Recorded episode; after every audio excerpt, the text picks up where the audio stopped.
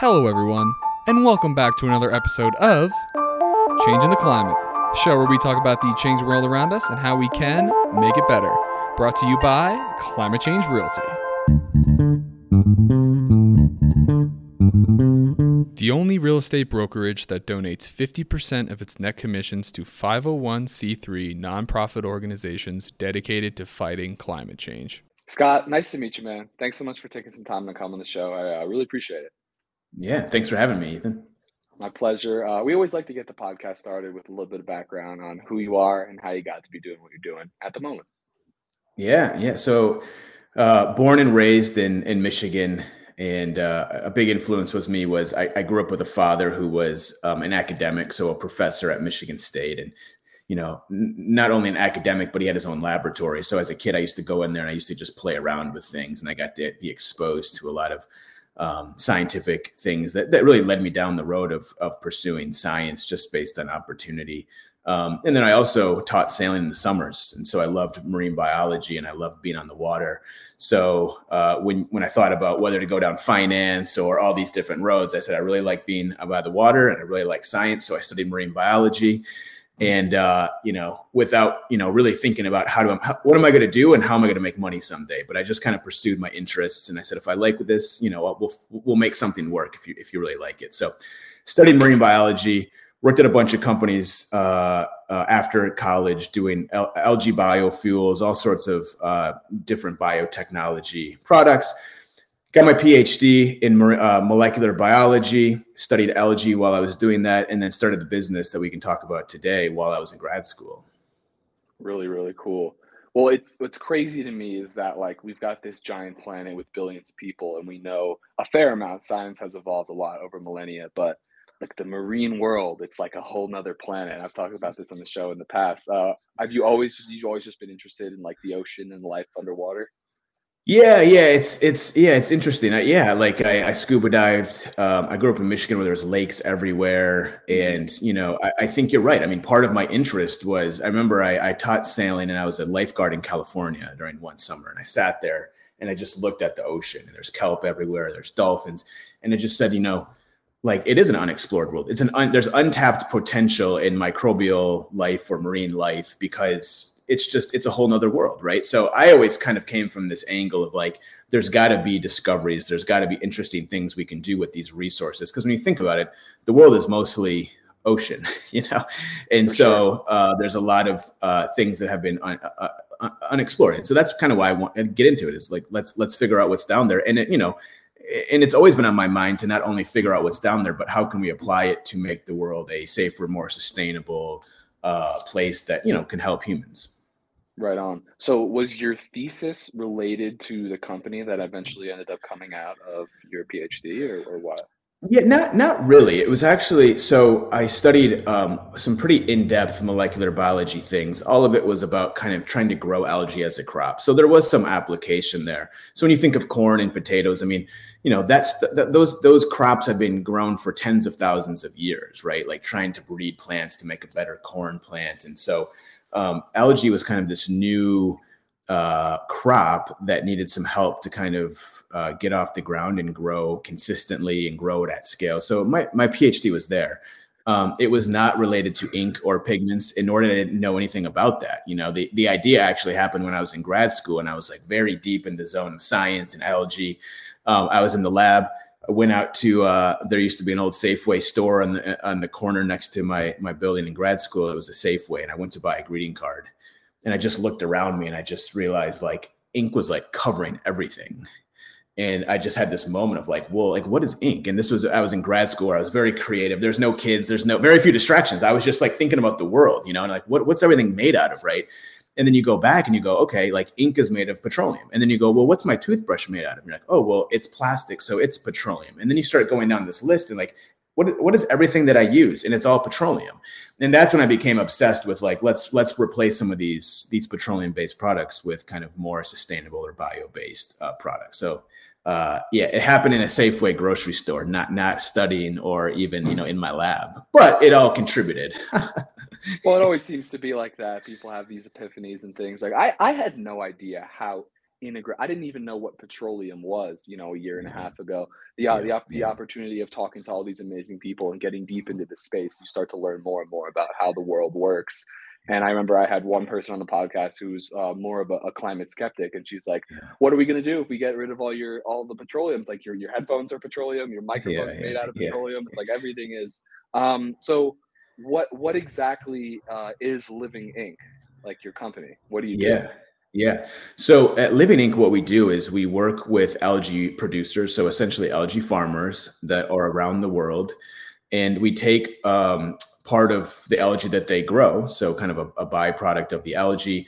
And what is algae? We, oh, so yeah, good question. So algae is the little um, plant that grows in your ponds, your swimming pool, the ocean. It's usually green. It can be red and brown. It can be these different colors. But yeah, it's an aquatic plant that floats around and, and uh, you know you may have even heard of some of the algae blooms that occur when there's a bunch of nutrients like down by florida and these algae blooms come up and just demonstrates the potential of it right? It, there's these algae blooms because they grow so fast. So it's a very productive organism. And what's great about it is that it actually uses sunlight to grow. It's essentially solar energy.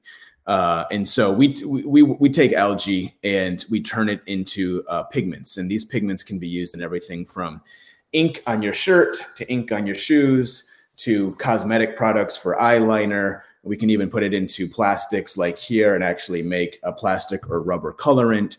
Um, so right now we're focused on making uh, black pigment and black ink, uh, but we can also do different colors. So yellow, cyan, red, and actually make different colors for all these different applications did you not have like an interest in going down like the academic route and becoming like a researcher or was that ever in your mind?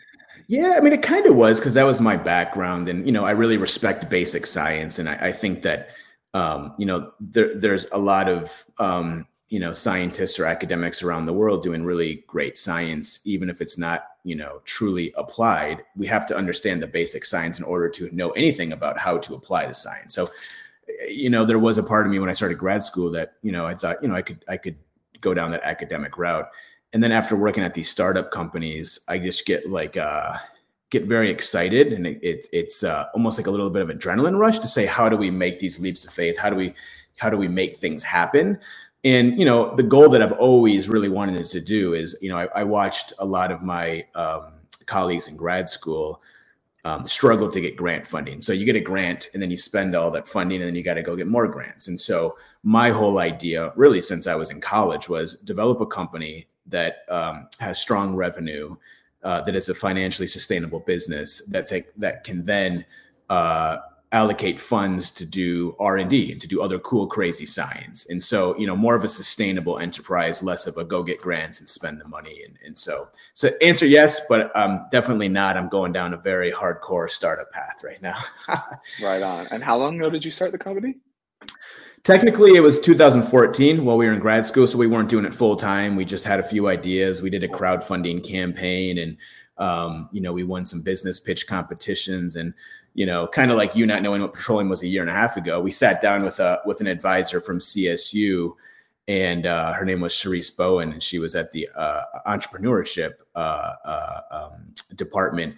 And she said, you know, we got to get your deck together. And we're like, what's a deck? You know, and she's like, oh, it's you know, it's a couple slides that talk about what you're doing. So you know, that that's how you know you, you you, the only way you ever start approaching a subject is by starting from scratch, right? And so that was right. kind of 2014, and then ever since then we've been learning every single day, every week about business, science, all these things.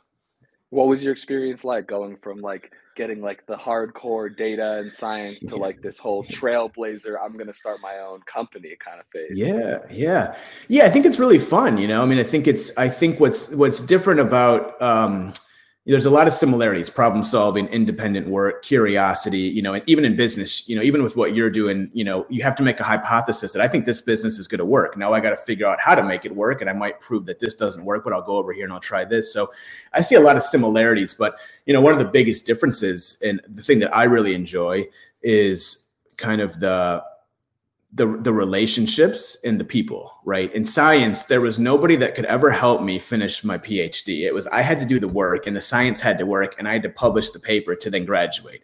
You know what's fun about business even from day one is that you know one conversation can change the way you see things can change the oh, partnerships that you have. And i think that's the exciting things is that, that things move very fast and where science things typically move very slow. And that's part of the challenge with Living Ink is that when you know someone says some brand will say, "Can you do this?" and we'll say, "Technically, yes." Okay, well, how long would that take? What are the resources needed to do that?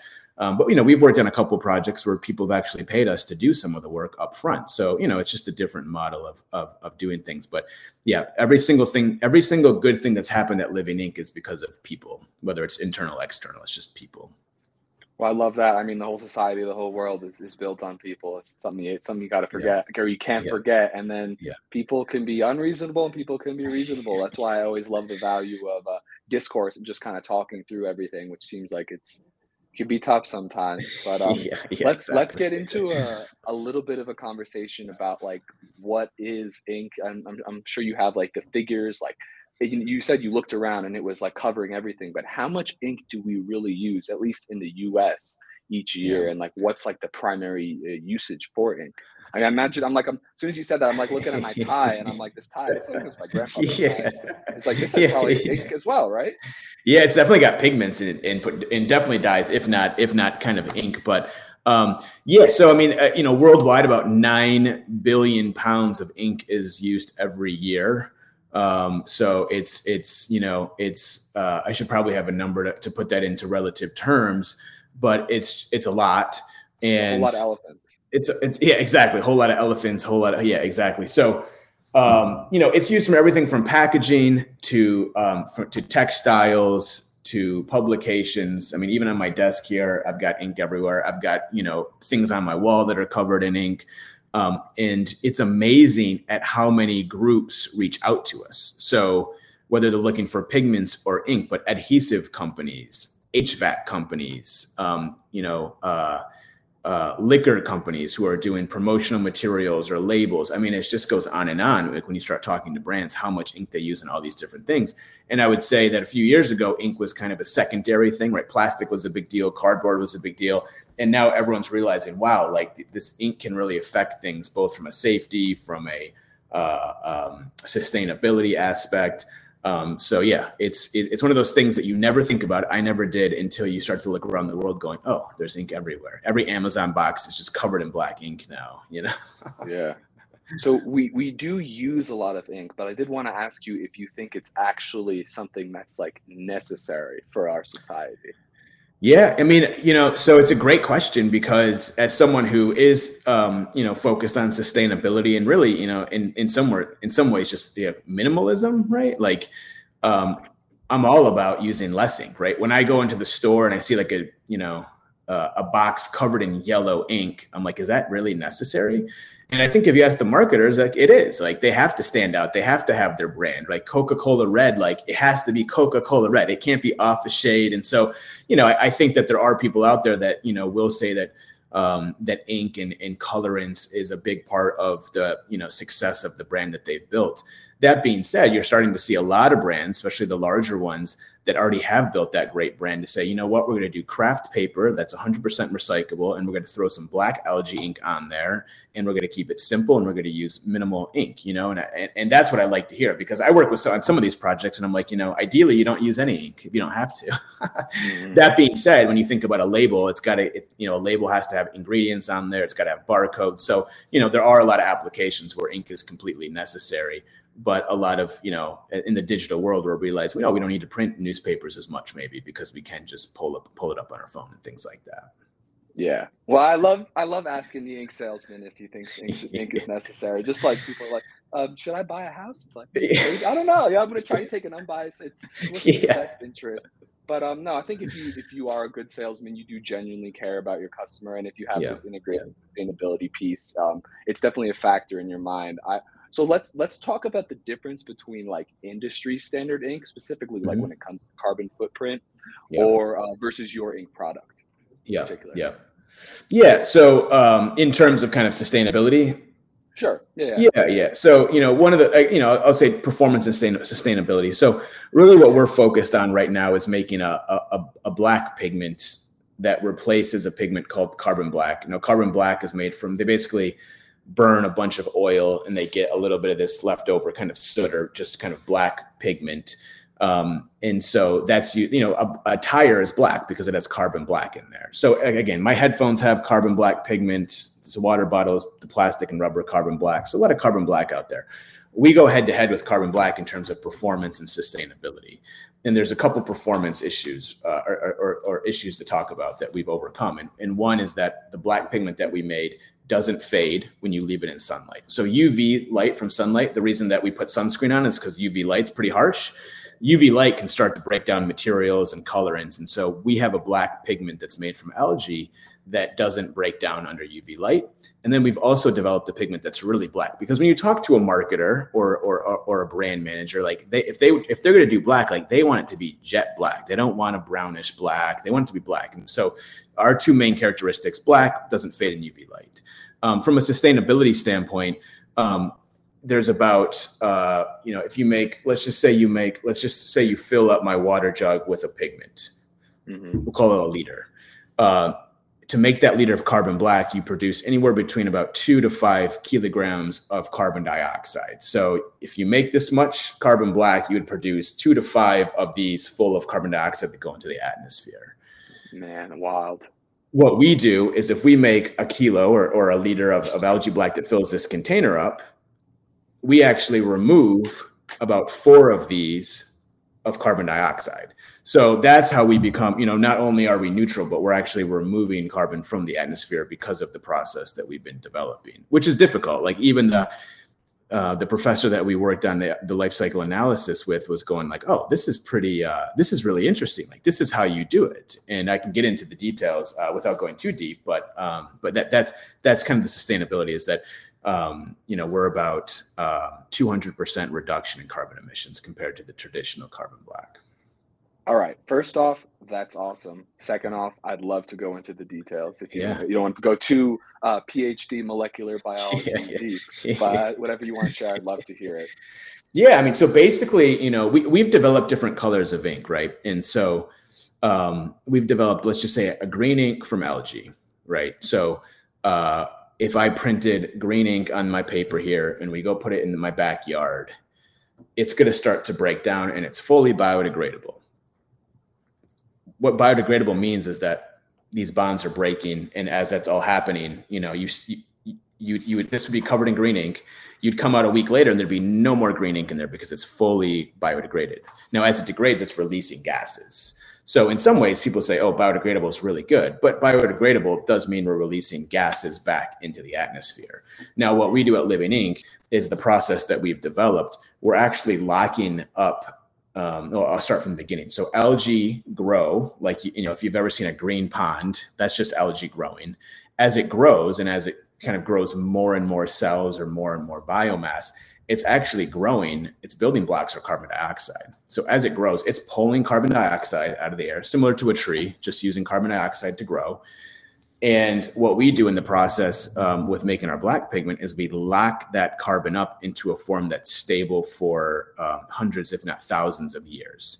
So what's interesting is that the black pigment that we produce is not truly biodegradable, although it's safe and it's inert, it just sits there it's actually storing the carbon that was pulled out of the atmosphere from the algae. So that's kind of how that carbon negative uh, works. Um, so I don't know if that was too deep or not deep enough, but no, that was um, that was perfect. Yeah, man. it's it's it's basically a carbon capture technology that just keeps these chunks of carbon stable. And how does that how does like the price compare to like the typical petroleum based ink product? And who's will if there is a premium, who's willing to like pay it? Yeah, yeah. So right now, you know, one of the goals we're doing is getting down to price um, parity. You know, right now we're working with um, a lot of early adopters who are willing to pay a premium, but there there is a marketing value, there is a story. Um, we are a small company, so um, you know it depends on the ink type. Some ink types were right at price comparison. So for some of the screen printing inks here in the U.S. Now, when we start going overseas to Asia, we're about twice as expensive as these traditional inks that are that are used. Um, but you know, some of the largest brands in the world, both for packaging, um, textile, footwear, are starting to adopt this ink. And you know, what's interesting is that um, uh, when you print on a shirt, um, you're only using so much ink. So even if our ink is a little bit more expensive, it's still a very small or insignificant part to the overall cost of goods sold of making, let's say, a, a shirt, for example, or a pair of shoes. So I've been pretty surprised at all of the different brands who are now starting to just not even worry about price point and say we got a great story here, and we know that we need to do things that are more sustainable because that's what the consumer is demanding. Right. So is your company mostly like B2C or do you have or B2B or do you have like customers that actually buy the product for you just to use around the house or something like that? Yeah, we've done a little bit of both over the years. You know, right now I would say we're pretty focused on B2B. Um, you know, sure. we have to sell a lot of ink to small kind of artists and groups doing things versus one large order to let's say a Patagonia. Um, that that's right now what what really helps um, uh, our business is some of these larger orders where uh, there's a lot of volume being printed. Um, you know, uh, what's interesting about being you know an ink salesman, I guess, in being in the ink industry is that you know to to to print um, you know ten thousand. You know, here's my sheet of paper. To print ten thousand of these sheets of paper, you don't need that much ink. And so that's one of the challenges is that we have to be pretty large scale and we have to be at volume in order to really kind of move the business. Um, I think some people sometimes people say, "Oh, we we did a ten thousand you know print order with your ink," and it's like, yeah, it's it's relatively small amount um, of, of, of revenue to do that. Now, when you start printing ten million shirts, like there's some good revenue there, Definitely. from the ink side of things. No, for sure. So so what are your plans? So we're talking about eight years into the game. What are your plans for like scaling the business long term? And how many people do you have on your team at the moment? Yeah, we're we're eight right now. Um, cool. Yeah, yeah. We, we just hired a um, uh, a COO who's who we've been working with over the years, and he's amazing. So yeah, really excited about that. And and um, you know, scaling last year was a big year. I mean, last year was really the first year that we sent out bulk pallets of ink to um, really printers all over the world and almost every continent. Um, so that was a big year for us. And um, we're seeing a lot of these brands who have been doing smaller trials or mid-sized trials now starting to scale up and use this at uh, scale. So um, right now, we're, we're right where we kind of want to be in terms of the scale up. Um, you know, we're looking at different models and how to scale this, whether we partner with a with an ink company, um, like a larger ink company, or some kind of partner that already has millions of dollars worth of capital equipment in house, where we can kind of work with them to scale it, rather than kind of build out our, our own little you know ink factory. Um, we do have we do have a I mean we can make about 1,200 pounds of ink per day in our current facility in Colorado. Mm-hmm. So we, we do have the capacity to fulfill on on, on decent uh, size orders. But um, one of the big things, again, we'll come back to people and, and companies and partnerships. I think to really scale this uh, globally. Yeah, as always, man, always comes back to people. Yeah, um, yeah. Can you tell me a bit about your time lapse ink product? Yeah, I think that's yeah, yeah. interesting. Yeah, so that was our first. That's what kind of we founded the company on. Um, awesome and you know I, I remember calling up my my my now co-founder friend at the time steve albers uh, we went to uh, grad school together and we were always coming up with ideas because kind of like you we said like let's get let's you know we, we know we're going to be successful what are we going to do and how are we going to do this I, you know what ideas are we going to come up with? And um, you know I, I called them up and i pitched them this idea like we're you know so i can send you uh, let's just say a greeting card in the mail and on day one it says happy birthday. On day two a cake shows up in day three candles pop up and it says from scott you know happy birthday. So you can actually it's a living ink. So i call it like it's kind of like micro gardening so like you know how you garden and you plant plants? This is basically doing the same thing except you're doing algae like in a small little it's format. Photosynthesizing. It's photo. It's it's growing. It's literally growing. So you could put it underneath a lamp. You could put it by your window with sunlight. And so that was our time lapse card. And you know we had a lot of cool potential and stories there. Like we were thinking about doing billboards with like ad companies where you, you know if you did the same commute every day, like every day it changes, and you're like, wait, what the heck? Like awesome. that wasn't there yesterday. Yeah. Um, but this kind of came back to business model what's the bigger sure. bigger picture here. And i think there's some cool stories. I think it was very creative and maybe innovative and artistic. Um, but you know we were starting to send out product that contained like plastic and other materials. And to your to your question like do you even really need ink you know, I was saying, do people really need this? You know, is it cool? Yes. You know, if it helps kids think about things, that's awesome. But really, my whole goal is like, hey, let's scale up a material that really does have a major impact on sustainability that we can really implement into the supply chain for that impact. Why, why do you care, man? Like, where did the interest in sustainability even come from? Is that like, is it that connection with like the life in the ocean, or what was it that got you to have these strong values? Yeah, I mean, I think a lot of it's just like the respect for, you know, I guess, you know, earth and nature. Um, and then also just like, you know, I, I don't think anyone, if you go to the beach and you see trash everywhere and you see, you know, uh, marine life not doing well, like I don't think it, that makes anyone feel really good, uh, you know. And so um, I think that's a tough question to to answer. But I was just I was raised by um, uh, a family that really like you know if you went to the beach and you saw trash you just picked it up. Like that's what you did because you're like a good citizen right? And whether it's about climate change or like the safety of marine animals or just like hey we want the beach to be clean so we can play you know? Like there was always just that mentality. Um, i also just think that you know I, I just think that these are reasonable things to be doing right? And what started my motivation early on was that um, when you think about oil or petroleum, like uh, when I learned that it's a finite resource and it took 600 million years to produce that oil that we're using at really fast pace, um, whether or whatever like at some point there's going to be alternatives. And for us humans we think of 100 years as a really long time right? But in terms of the earth like it's a it's not even a microsecond you know? Mm-hmm. so when we say wow. oh we got enough oil to last us another 100 years well we better be innovating right now and we better start you know we, you know and kind of like what your climate skeptic talked about like you know petroleum is used everywhere. If you said no more petroleum today that'd be that would really be a, a bad deal for for all of us who need to you know drive around and use materials. That being said alternatives and you know need to be developed now and we need to start you know um, transitioning um, all of these petroleum based products into alternatives. That, that's my take. So it's really about hey, just keep, keeping the world going. hey man it's a good take. I mean the world's such a good time. Might as well keep it going. We, and we can always improve and, and I, I love that.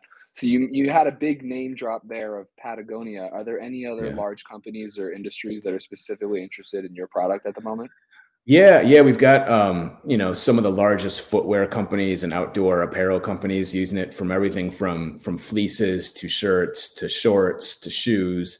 Um, so 2022 should be a big year in terms of launches with these brands that, that then we can kind of talk about all the work that we've been doing. But um, but uh, um, you know, we just did a, a launch with a, a, European apparel company that's a very innovative company called Vollebak. Um, you can mm-hmm. you can mm-hmm. look it up online and kind of they tell a great story about you know what what black pigment is right now and how algae black is a better pigment in, in, all these different ways. So yeah, just starting to do some launches after you know years of R and D and you know learning how to scale this up.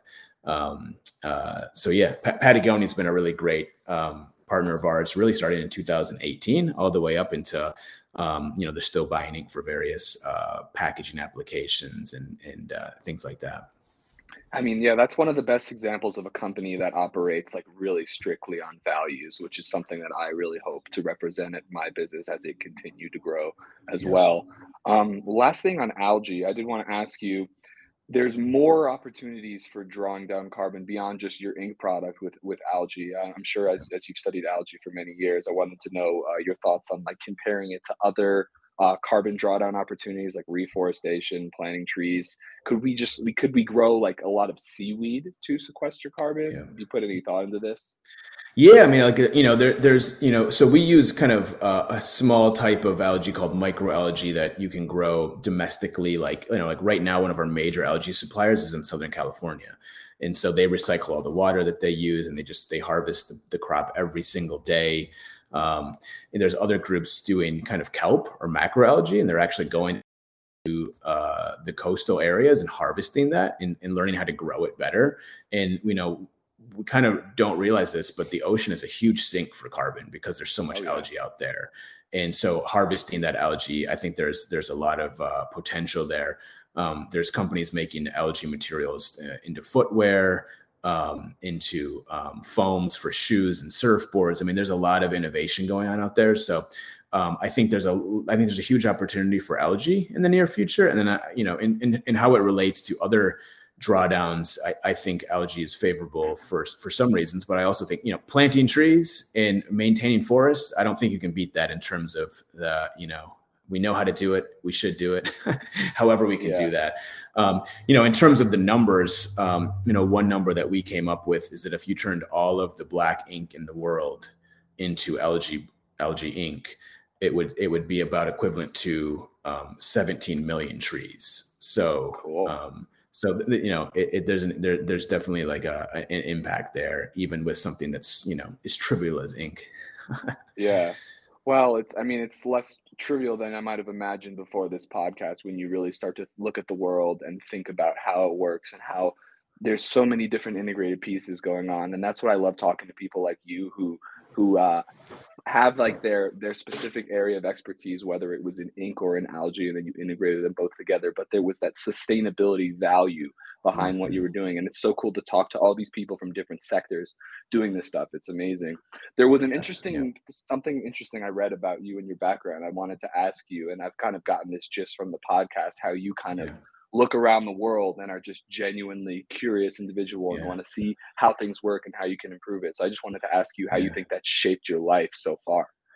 Yeah, I think it's a good question. And, you know, I think that um, I think curiosity leads to a lot of great things. You know, I, have loved raising my kids so far because I get to read these books that break things down at a very basic level, right? Like jets. Like, how does a jet engine work? Like, I couldn't tell you that like a, year ago. Now that I'm reading this book with my son, I'm like, oh, I know how a jet engine works, right?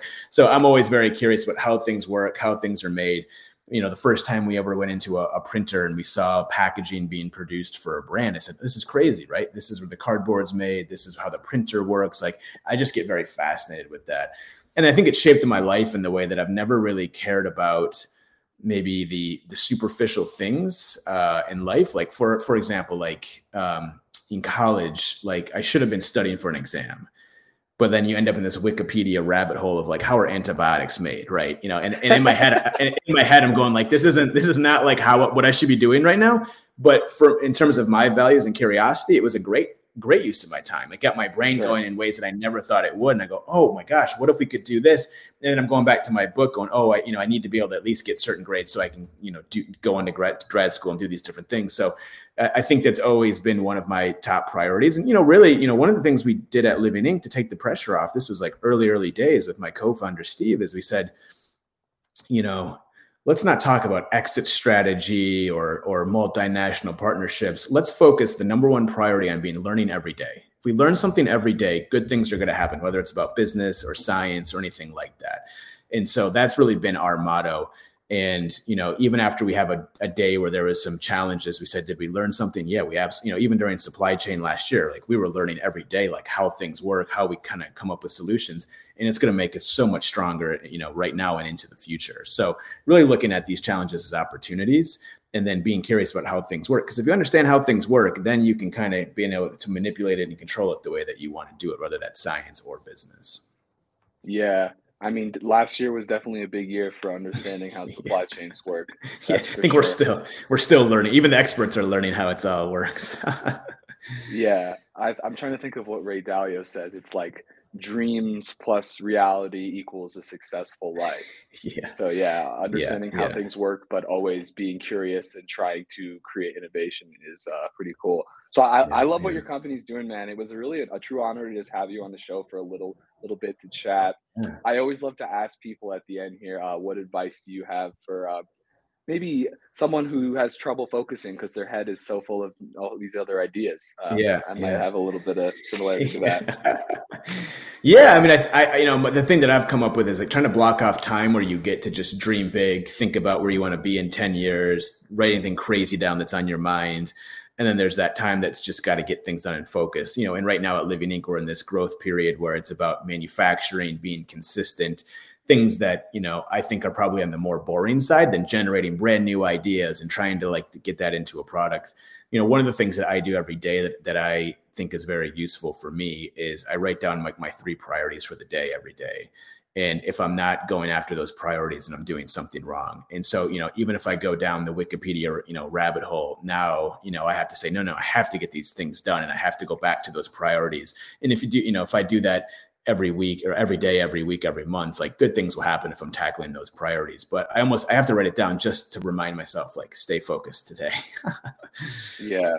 What I found to be very useful is to have like specific times blocked off to just like like a thinking session or I have these gigantic whiteboards in my room yeah, yeah, and I'll just like write all my ideas down. I mean like probably every quarter I'll just have a day where I just write like what's my what's my vision, what's my mission, like how am I uh, how am I reaching my goals now and uh yeah. Yeah.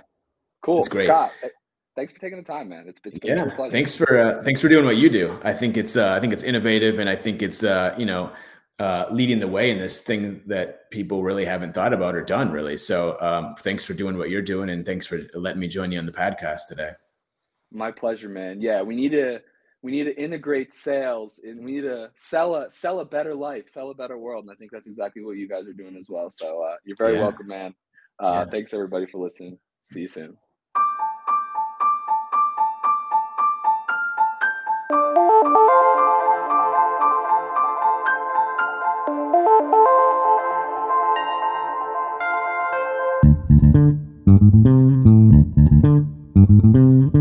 So, if you or anyone else you know is looking to buy or sell a home anywhere in the USA and would like to create thousands of dollars in donations without any cost out of pocket, please visit ccrboulder.com today.